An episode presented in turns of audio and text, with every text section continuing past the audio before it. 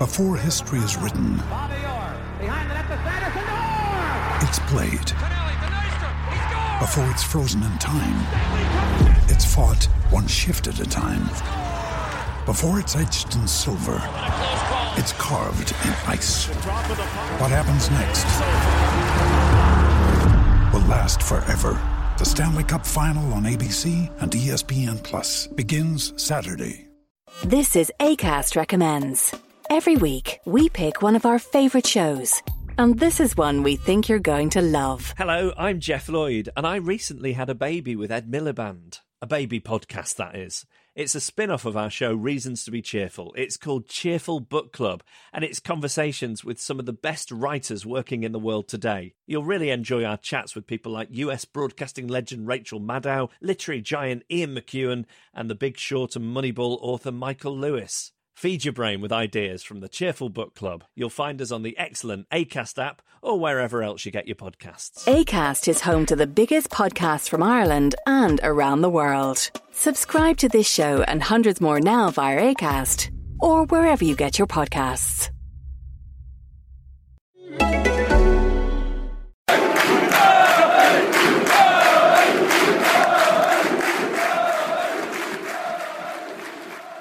Hello there, welcome to the Everything is Black and White podcast. I'm Andrew Musgrove, and today joined by Chris Waugh and Sean McCormick. It's another, um, how shall we say, depressing week as a Newcastle United fan. Would that be a fair uh, assumption, Chris? I think with the overall situation, it has to be. I wrote a piece on Saturday night saying, in any other context, in so-called normal, with inverted commas of the top situation, then it would have been a decent enough performance, and possibly you'd even say one 0 result at Arsenal isn't the worst you could you could imagine. But the situation that Newcastle find themselves in, it was the eighth defeat in nine, only one win in thirteen. They're now in the relegation zone. Every game, no matter who it's against and no matter where it is, they have to be targeting points from, and they're not getting them at the moment. So, as, as encouraging as the second half was, and I think it was in a lot of ways, Newcastle could and probably should have nicked something in the end. The fact of the matter is, it's another game without any points on the board. It moved them down in the relegation zone while all their rivals are picking up points, and for that reason, it feel it felt like a very, a very flat day for, for what usually you would have seen at a ground where Newcastle really have had very little to celebrate over the years as a reasonable performance. But in the end, it, it didn't really matter, and, and you look back at the end of the season, and that's still it's just going to be a one 0 defeat. It, it reminded me to a certain degree of when Newcastle went down, the season went down, and at Liverpool when they drew two they came back and got the point there, and that in normal circumstances would have been a brilliant point. But again, the situation they found themselves in, which obviously far more perilous than they are now, by that stage it was already gone, and they needed victories. Newcastle didn't even get a point on Saturday, so in that sense, it can't be seen as a positive, even though there were some things that you could really say looked decent during the second half. And Sean, you were down there spectating as a fan. You were in amongst the away. And what was the atmosphere like? I mean, obviously, we, we know Newcastle haven't got a very good record going down there, coming into the game again, poor run of form.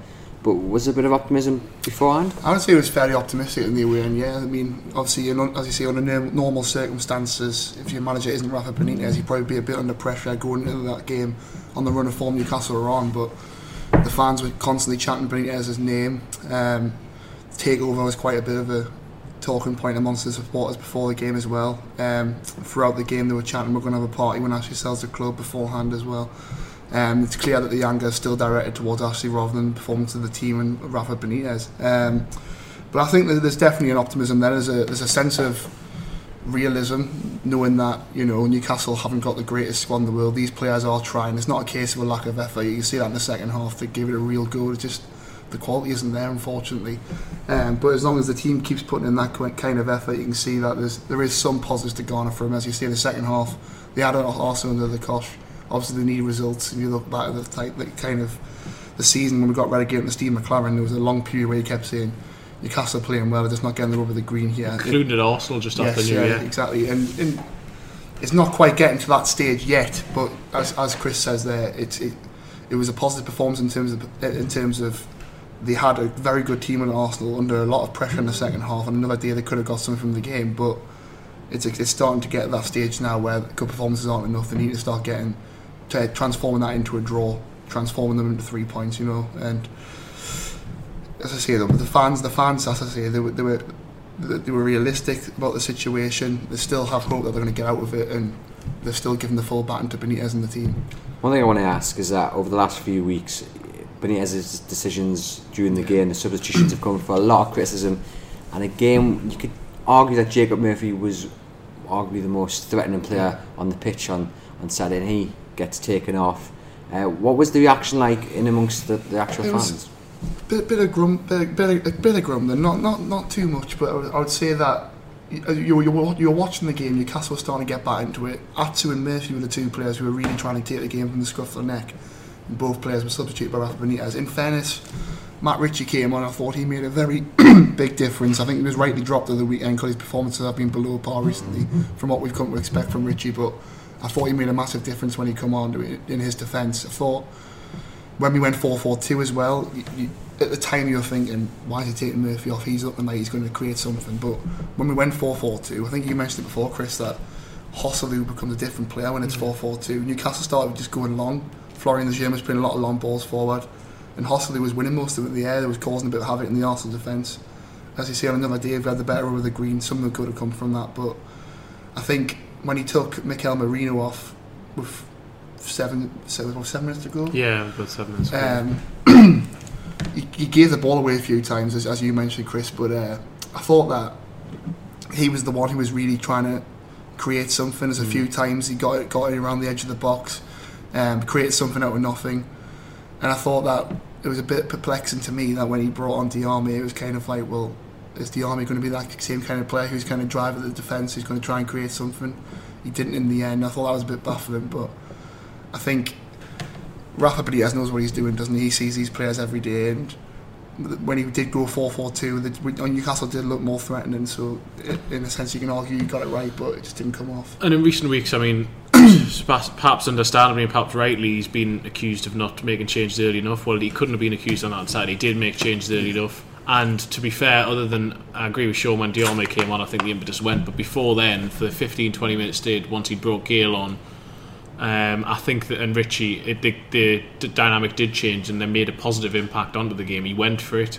Um, they should, could and probably should. I mean, Perez had a very good chance. Joselu's shot deflected, could have gone anywhere really. Unfortunately, went the wrong side of the post. And so, in that sense, he tried to affect the game positively. The one thing I found a bit strange was in the first half, the game plan was clearly to go long and to try and run it behind them. And Perez, just as much as he ran, just isn't quick enough not to have Gayle on the pitch. Obviously, he didn't want to go 4 4 2 for whatever reason, but not having Gayle on the pitch meant that Arsenal just mopped up whatever was kicked over the top. And I think that Newcastle, that's possibly why Newcastle struggled in the first half, because they, they were just essentially giving the ball back to Arsenal. Is there a case, and I think we- we've discussed this many times, and sometimes it does feel like we're going round in circles, but Gayle and Joselu, they're not suited to playing that kind of one up top by themselves. Gayle is probably an example, in my opinion, that he can't play up top by himself. He needs a partner like Joselu, like Mitrovic, who get the ball down, can hold the, the ball up, bring you know players into the game. Playing either one up front just doesn't seem to work. Or am I just am I just misreading? Am I just not? I think that thing? I think Gayle benefits in the Premier League from having another one alongside him. I think in the Championship he could play up front by himself, but I think that Joselu in particular suits his style. He makes the gaps for him. He flicks the ball, and that was what was so deadly. He won basically everything there, Joselu, and I think there was a start the other week which Joselu had won ninety percent of aerial challenges or something, and it must be higher if not similar from that game. Gayle uh, himself. I think he can, to a certain degree, play by himself up front, but he needs someone running it off him. And Perez it worked with for a little bit, but I think Perez lost a bit of form, and it wasn't really in that sense. And, and you're probably going to lack goals with just Joselu up front. So, but the issue is if you if you play the two of them together, obviously you are giving up something in midfield, and as Benitez keeps talking about the short blanket, and that's where Newcastle have deficiencies all over the pitch. You you you play two up front, you're asking for trouble in the middle.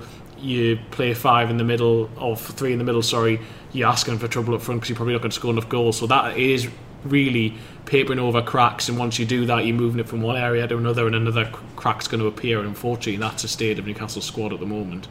But if they do bring in someone, say like Danny Ings, uh, how does he fit into that system? Will Rafa then change the system to suit his style? I think? Ings could potentially play up front by himself, but at the same time, I could see Ings playing with either Gayle or Joselu as well. So I think it's going to give greater options. In theory, someone who's going to bring you more goals as well. So I think I don't think you can look anywhere and say that if he brings in a player in any position that you, you can't just say, oh well, where's he going to fit in the team? Because I think any he needs improvement all over the pitch. So anybody you can bring in, you can make work because Newcastle need better quality everywhere and particularly up front. And you know, today lots of rumours about uh, Cenk from Besiktas. I think we've had four or five different kind of versions, different stories. Spurs, out and taking the lead. Crystal Palace have made a new bid. Besiktas are looking at Demba Ba to come in. Newcastle interested.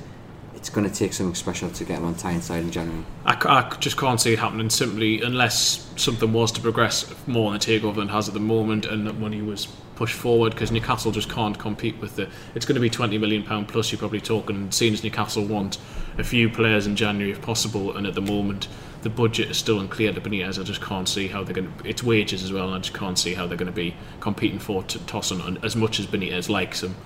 Um, but the thing with Newcastle in the January market is they are basically looking for anyone possible. If there's if there's a player available who will add a bit of quality. Newcastle will be interested. I'm not saying they'll be able to sign them, but they will show an interest and see if there's some way they can get it to work. And David Luiz, uh, the name that's popped up earlier this It's week. a name that's popped up today, and as I say, if he was available, I think Newcastle would register an interest. But what I've just said about wages and what I've just said about other things, if the likes of Juventus and whoever else have been linked are interested, is David Luiz going to want to move to Newcastle? And as much as he's got a positive relationship with Benitez, and are Chelsea going to want to just put him on loan where they can probably get a transfer fee from, from somewhere else. I, would find it a long shot and unlikely, but as I say, Newcastle will show an interest in anyone. That doesn't mean that it's going to happen. Just show him a picture of the bridges on the quayside and he'll be sold.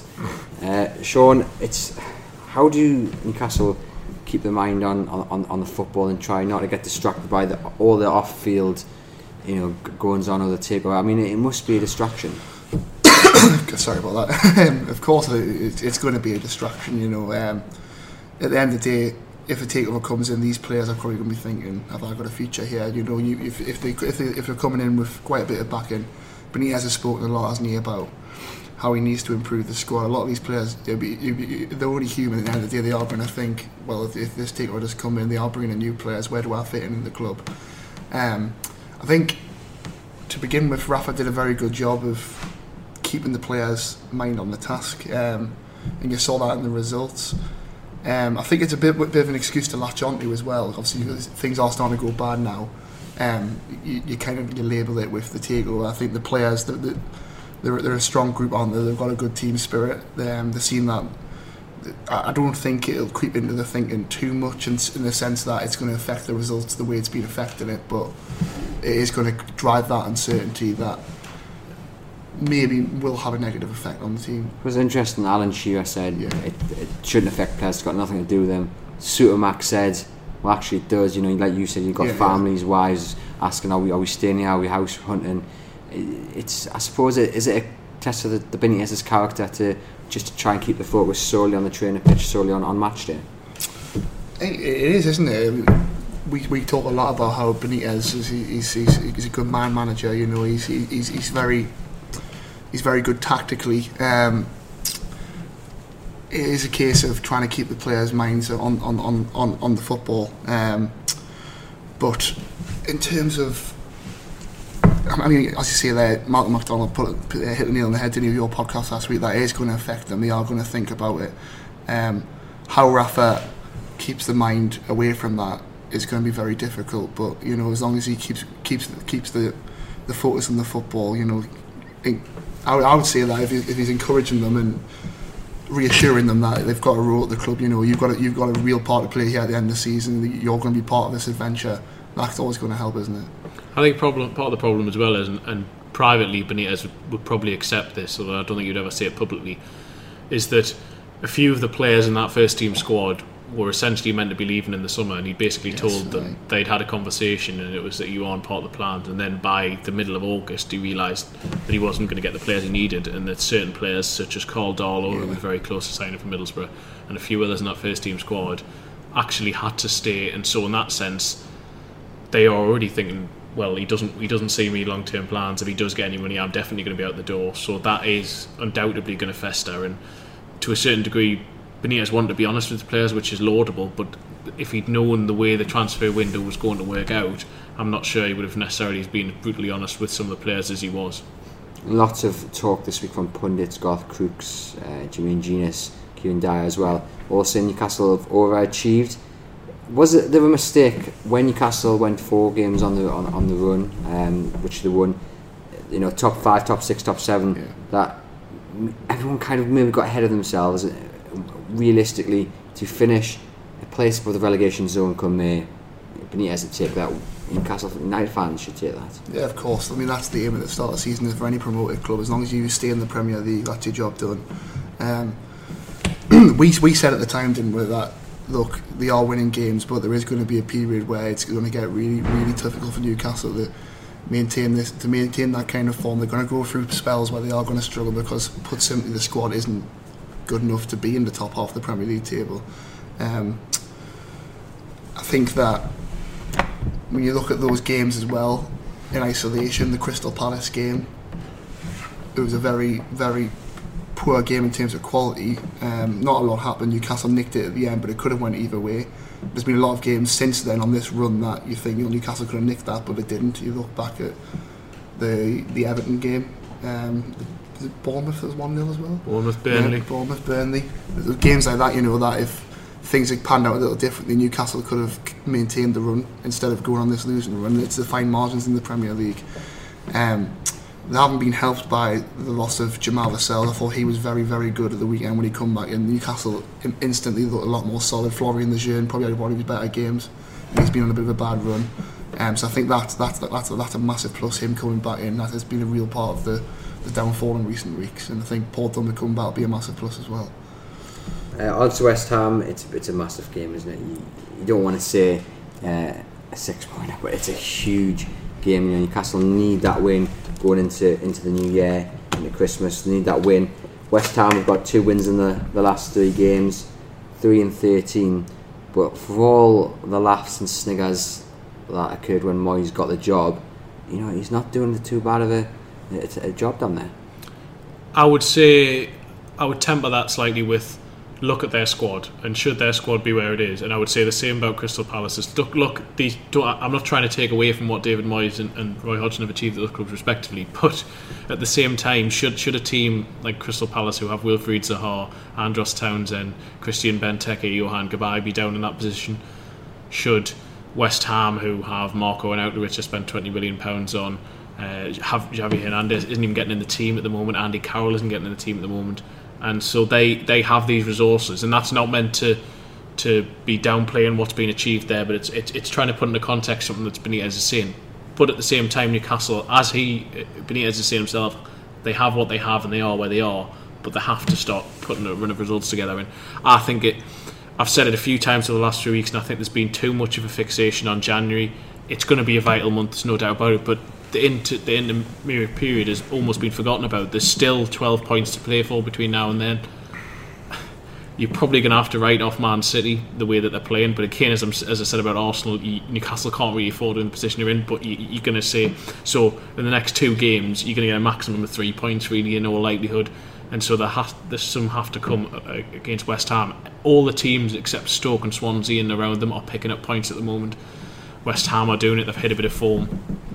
But sooner or later, Newcastle are going to have to start getting points themselves. You can't rely on other teams, the situation Newcastle are in. And they've got Brighton at home, which is going to be huge just before the new year. But I think they need a minimum of a draw on Saturday just to prevent the situation from, from becoming extremely depressing over Christmas. It, it's already a long run and the confidence has been sapped by the players. They need something to give them an injection because away from home, in particular at the moment, one win in, in more than two years away from home. I think it's seven points from 60 or, or 63, whatever it is. It's given that the home form they've lost four games in a row, but they now have to sort out their away form as well because you can't just say now that the points are going to come to St James's Park. It's ironic, isn't Sean, that the man between the sticks for West Ham, he came This is ACAST Recommends. Every week, we pick one of our favourite shows. And this is one we think you're going to love. Hello, I'm Jeff Lloyd, and I recently had a baby with Ed Miliband. A baby podcast, that is.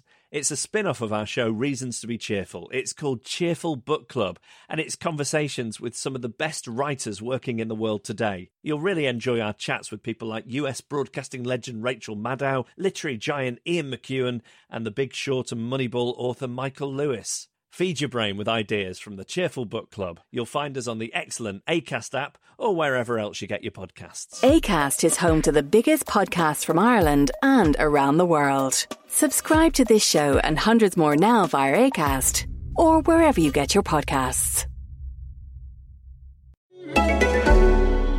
Back against Man City, Adrian, you know, you placed Joe Hart. Obviously, Joe Hart couldn't play because he's on loan. But Joe Hart hasn't been able to get back in the side in the last three games. Uh, I don't believe they've conceded a single goal. He was man of the match against City. City only scored two. Considering either end, I think they've probably scored nearly Yeah. a million goals this season already. Uh, he was a man that Benitez certainly looked at, uh, and considering Karl Darlow's mistakes against Everton and West Brom, you know Rob Elliott obviously got dropped to the bench because of the, his performance against Watford and what have you. Benitez's warning about the goalkeeper situation is one for a new goalkeeper is, is now coming to a head. Oh, it's massive, isn't it? You know, you, go- having a good goalkeeper can make a difference between prom- promotion and relegation, survival and relegation. Um, in terms of Adrian, you know, it, it's, it's it's kind of the thing that he's come in now. He's, he's had a torrid time with Slaven Bilic. Moyes has come in. He's given him the opportunity, and it's the same for a lot of players. You know, like Marko Arnautovic on the weekend played very, very well, hasn't he? He, he had a really, really poor start of his time at West Ham, and it's a case of when you put we, we, we Newcastle lost to Everton the other week. Sam Allardyce has won six in a row now. Everton. And it's just a case of you know when a new manager comes in, they do get that positive bounce, and you, you're like to hope from a Newcastle point of view. You know that when when that when that kind of new manager bounce wears off, that we're still in touch and distance of these sides. Um, but yeah, you know, Rafa's said openly, he asked me, he wanted Willy Caballero, he wanted Adrian, he wanted a new goalkeeper. As Chris said before, um, he actively tried to offload Darlow in the summer. That can't help Darlow's mindset when he plays at all, knowing that the manager doesn't completely trust you. Um, and you know, and it, it probably doesn't help Rob Elliott either that after a few poor games he was then dropped. You know, the uncertainty isn't there. Neither man really knows who's truly Benitez number one.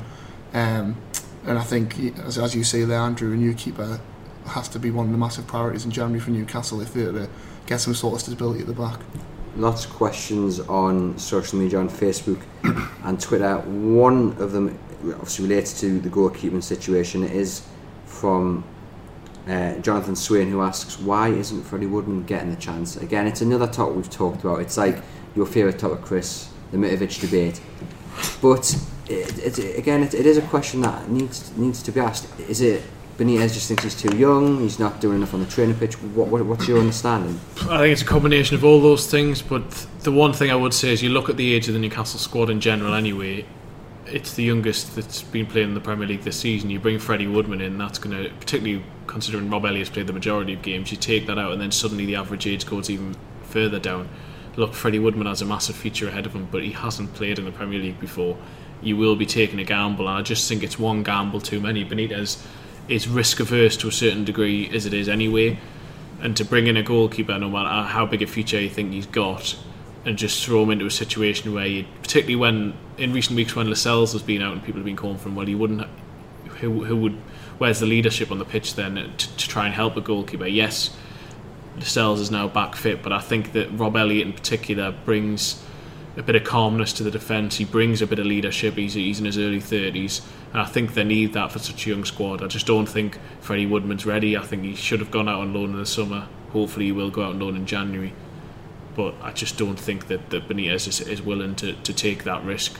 And because it, 'cause it could it, it could pay off and Woodman could come in and do well, but if he came in and made a few mistakes, then that could really harm his, his, his future going forward. So I think he needs first team football, championship level, before you can really consider him as a Premier League starter. Over on Twitter, uh, Jamie asks, do they think, or do you two, sorry, think that Huddersfield and Brighton have better squads than Newcastle, um, or do pundits just focus on Newcastle because of their history? He seems to reckon that the Newcastle United squad gets torn into a lot more than uh, Brighton and Huddersfield. Personally, I think they're probably on par the squads. I mean, I don't think Newcastle's squad is any, any better than Brighton or Huddersfield. I think it's more magnified just because of the difference in the summer transfers windows that the three clubs had. You know, um, Bright, Brighton and Huddersfield they had a fairly successful transfer window. They brought in a lot of players that they wanted, you know, and there was a lot of talk that wasn't in the summer about the difference in the net spends between the three teams, you know, and uh, look, Newcastle spent a lot of money last season in the Championship. They had by far and away the best squad in the Championship. Huddersfield and Brighton had to spend not only just to get on par with that Newcastle team really in terms of quality, but to have a chance to, to you know, survive in the Premier League. Um, I think they are on par, but it's going to be magnified because Newcastle have a world-class manager it's been spoken about a lot. You know, Benitez has made an issue, hasn't he, that he didn't think he was well back in the summer. Um, and you know, it's it's it's easy. It's it's it's it's an easy statement for a pundit to make, isn't it? Because you know that it's already out there in the public public eye. I think the squads are fairly similar in terms of abilities in, in a lot of areas. Probably certain areas different teams are, are strong in compared to others, but the difference I think between the, the two summers was what Huddersfield and Brighton bought, the vast majority of it anyway, you'd say is better than what yeah. they already had. Newcastle, the majority of the players are signed, possibly Mikel Merino aside, maybe Lejeune in time. You wouldn't necessarily say it was an upgrade on much of what they already had. It was mainly just bolstering out the squad. And they didn't address the problems that they had, whereas Huddersfield and Brighton tried to do that. They tried to buy goals. The Brighton bought another goalkeeper, bought two goalkeepers and they tried to address some of these situations whereas Newcastle didn't they didn't buy a proven Premier League goal scorer they didn't plug the, the hole they had at left back because of Paul Dummett's injury. They didn't buy an attacker midfielder that we've known they needed. They didn't buy a goalkeeper. So, in that regard, I think that you, although you can see the squads are of similar ability to a certain degree, I think that Brighton and Huddersfield have more all-round quality, and Newcastle's is, is more specified in certain mm-hmm. areas. I think when you go on there as well, when you look at Rafa's spending his first summer, it's where a lot of his frustration stems from, isn't it? Because he was praised because in the past, you, you, you would say that Newcastle bought players who didn't necessarily need, but they were big names. Rafa mm. came in and said, "Look, we need this, we need that, we need that." Bought a new forward, bought bought a right back who didn't have any, bolstered out the centre halves. And in the end, we had a championship squad where you had a player, you had two players very position that you thought, right, the, whoever, whichever eleven we put out here is going to be the best team in the league. This summer he wasn't back like that, was he? And it was a case of, as Chris said there, he bolstered out the squad, but there's glaring areas that needed improving that they didn't improve, and that's where it's costing them now. On to another question from Dimitri Burandes. He asks, do you think Shelvey will be sold in January? Um, he believes that he could generate some much needed funds. Um, he hasn't helped this season, so why keep him? I mean, if he were Wolves, uh, well, maybe not Wolves actually, but if you were a top championship side and you've got a bit of cash to uh, to spend, you're looking at Shelvey and you're thinking, why not? Because it's clear that he's a top championship player but over the last few weeks, he's kind of shown, particularly in the last um, home game there, he kind of showed just why he didn't make it at Liverpool because his temperament, in my opinion, just isn't there. In terms of potentially saleable assets, I'd say he's probably one of them, probably more so than Mitrovic, who is someone Newcastle will look to, to move on if they can, if they can bring in money and, and, and get another striker in. Shelvey, yes, possibly could, but I think that there's just so many other areas Newcastle need to address in January. Yes, he possibly would give them an extra. You'd hope at least 10 million if, if they could sell him, you'd want at least your money back. Um, but I just think there's got other priorities I need to sort out. And in theory, if you can get the best out of Shelvey he is going to offer you something going forward. You're then only going to have Mikel Merino as someone who's creative in the middle. You're not going to have any alternative there. So I think in the short term, Shelvey has Newcastle future. Next summer could be a different issue altogether if a takeover happens, if Benitez is able to, to really rejig his squad possibly then because there seems to still be issues trust wise long term. But I think Benitez realises he's, he's going to play a key role in the second half of the season, and unless an astronomical offer came in, which I think is highly doubtful, then I, I suspect he will still be here. This is the thing that with Shelvey, he is an incredibly frustrating player, but we won this podcast nearly six weeks ago talking about him getting in the England squad. Mm. You know, he's a very, very good player. Yes, he's got those shortcomings and the fans share those frustrations. When you actually look at it, you look at Saturday, Hayden and Merino starting in midfield, and they both did a grand job. You look at the bench, who's going to replace him? Mo Diame is the next one in line. Mm. you know, Henri Saivet, who's been banished to reserve. Jack Colback hasn't got a future at the club. There's a lot more issues that Newcastle need to address, and they simply can't afford to lose Shelvey, as Chris says, in the short term. And that's one of the questions: is why does Mo Diame still keep getting a chance? What's he done to justify uh, starting all in previous games, coming off the bench against Arsenal?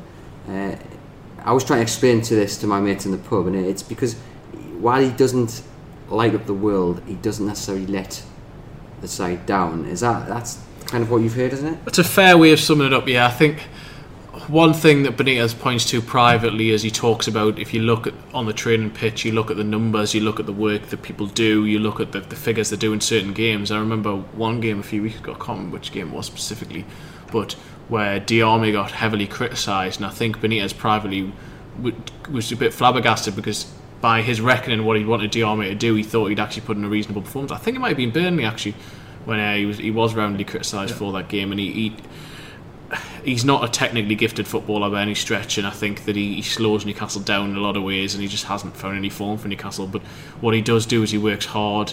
You can argue maybe he works hard in the wrong areas of the pitch and, and does some the, some things unnecessary really, and doesn't help build attacks. That was a frustrating thing against Everton. There was a few times when Newcastle were breaking, and he got the ball and he gave it away. Um, but Benitez likes that work ethic. He believes that he brings power into the midfield, which is something Newcastle do lack power and height although Mo Diame can't head a ball. But in terms of in the middle of a pitch, he gives them a bit of power, and I think that was one of the reasons he did come back at the side against Everton, given that Newcastle had been overrun against Leicester. So there's, I'd say it's a lot of the unseen work that Benitez likes, a lot of the dirty work. But in an ideal world, you would have a better quality of squad to, to not have to call upon Mo Diame quite as often as Newcastle do. But the fact of the matter is, as Sean says, with, with Shelvey suspended, he's, he's third in line to play in that midfield too. Uh, and another question is quite simply from, uh, from Dan Ball just says, is Rafa Benitez underperforming, Sean? It's, it's, it's a tough one, isn't it? We, we know the limitations of this squad, but you, you can't not look at Newcastle's recent run and say like it should be a lot better. Um, look, Newcastle Newcastle are going to struggle this season. We've said they're going to go through times of trouble, but a lot of Rafa's decisions recently, you know, and they have been questionable, and a lot of them haven't paid off. I think, as we say, look, he's going to get two of his main main players that he really trusts Lascelles and Dummett back fit now. There's going to be a crucial period, as you say. We've got Brighton coming up, Stoke, massive games that. If Rafa can win them, you know it, it, it's back on track. But if he, uh, those games, if they start to lose those games, they start getting cut adrift at the bottom of the table. You've got to start asking questions and say, look, yes, Rafa has done a lot of good work. There isn't there isn't a better manager out there, really, that Newcastle could attract, but the performances and the results haven't been good enough, and you know you've got to kind of shine light on the manager for that one. I, I, would say he is underperformed, but yeah. I think everyone at the club's underperformed. I think Rafa Benitez himself would have to accept he's underperforming if he's lost eight out of nine games, regardless of what he has at his disposal for a manager of his quality. Then yes, he and he needs to find answers. He needs to find solutions. Mm at the same time, I, I would I would almost temper that with a lot of a lot of the. I understand why fans are asking for certain players to play. I understand that, that people want to see Mitrovic and all sort of stuff, but you've got to think: Are these players going to make that much of a difference? Benitez is making mistakes. There's no doubt about it. But if another manager comes in, which I'm not saying is going to happen because I think Benitez is safe and, and rightly so. Yeah. If another manager did come in, I can't see the same manager bounce at Newcastle as I can see elsewhere because of the deficiencies within that squad, it would take it. Even when Newcastle were playing well at the start of the season, they're only nicking games by the odd goal because although they're defensively solid, they just they haven't really got any goals in the team. So if you go defensively solid again, it's not like someone's going to be able to wave a magic wand and Newcastle are going to be brilliant at set pieces because they don't have players other than Jamal Lascelles who scored, scored from few in season who are going to score from all there. You, you go gung ho, well, they just don't have the players to do that either. So I think Benitez is underperforming but he's also underperformed within limitations. So he's he's almost in this run, he's having to tinker and try and find solutions to problems, and, and more seem to create themselves. So I do sympathise with him to a certain extent, yeah. but at the same time, I think he has to, to start stepping up. And Newcastle, it can't be an indefinite run of losses because at some point Newcastle are going, are going to be cut adrift. They're already now seven points behind Huddersfield. They're now in the relegation zone. Um, yes, it's a close gap between a few of the teams, but there's four games between now and January the 1st. Some other teams have kind fixture lists. Newcastle, in theory, have a kind fixture list now between, other than take Man City out, three games against team in, teams in and around you. That costs you more than just, just a loss if you lose those teams. You you see further ground. So he has to find solutions to some of the problems. And if he can't find victories, he needs to get some draws because he needs to prevent teams from pulling further away. That's it. He's got to stop the rot, hasn't he? But I think there's a general acceptance now among, amongst the fan base that look, he's not under pressure. But this is going to be a long season, and as long as he can just drag about, there's going to be a lot of pain on the way. But if he can drag Newcastle to safety, that, that's going to be accepted, and that's going to be deemed a success. And he's still on course to do that, isn't he? But as Chris says, he needs to start getting results quickly. Just briefly, in a, in a, in a sentence, 20 points by New Year, lads. Do you think get, that can happen? I mean, it can happen, but will it happen? No, I think that the maximum they'll get from the next four games is five points, which I think would be okay. The Mebbys would still be in the relegation zone with that, but I think that would keep them with their heads just above water going into what they need to do business early in January. So that's a bit of a pessimistic answer, but yeah, I think I think more realistically they're going to pick up four or five points rather than Yeah. six. I'd agree with that. I, I can't see them getting to, to 20 points, but as Chris says there, as long as they can get enough that keeps them in touch with the teams above them in the rele- above them just above the relegation zone, I think that'll be deemed as a fairly successful run up the next fall. Spot on, and just to keep you guys waiting right till the end, the latest on the table, Chris. It's kind of not moved on from all the, the fanfare that happened um, earlier in the week. Yeah, I mean it was a it was a sort of development last week in terms of Ashley and Staveley came closer t- to reaching an agreement, but it, at the same time it wasn't that the, the the deal was going to be done imminently. We're still looking probably end of January, early February at the earliest. The Premier League still haven't been notified of, of, of a change of ownership because the, the the final deal hasn't yet been completed. And even once a price is agreed, it's then going to go to a period where lawyers are going to discuss it because you can agree a price in principle, but this is a very complicated and and deal because it's such a huge business. So that's going to take a little bit of time in itself. There's possibly little bit carried away last week in terms of how far on it was, but at the same time, it, it was a positive development. Um, there needs to be movement on it in terms of January transfer window because Benitez he's had a meeting with Charnley last week and he was told he could go and start exploring trying to sign players, but he still wasn't given an idea of his specific budget. So it's it's almost a case of he's going to try and sign a player now, see how much it costs, and going back to Charnley and say, can we afford this? Which is not really a way to run it. You need more of an idea of a budget because, in that sense, he could end up signing a player early in the window and not be able to sign anyone else because he's, he's he's maxed out his budget. So he needs to to box clever with it. Uh, I understand is they are trying to come to a compromise, Ashley and Staveley, whereby there will be some money spent in January. Either he pays it up front and then she pays him back, or or whatever. But that needs to happen. It needs to happen soon. And but in terms of the takeover, it's still as as you were last week. Really, there's no further on. Great, as this is the last podcast before Christmas, I'm going to ask you for score predictions. Can we bring some joy to the Newcastle United fan base? West Ham versus Newcastle United, Sean.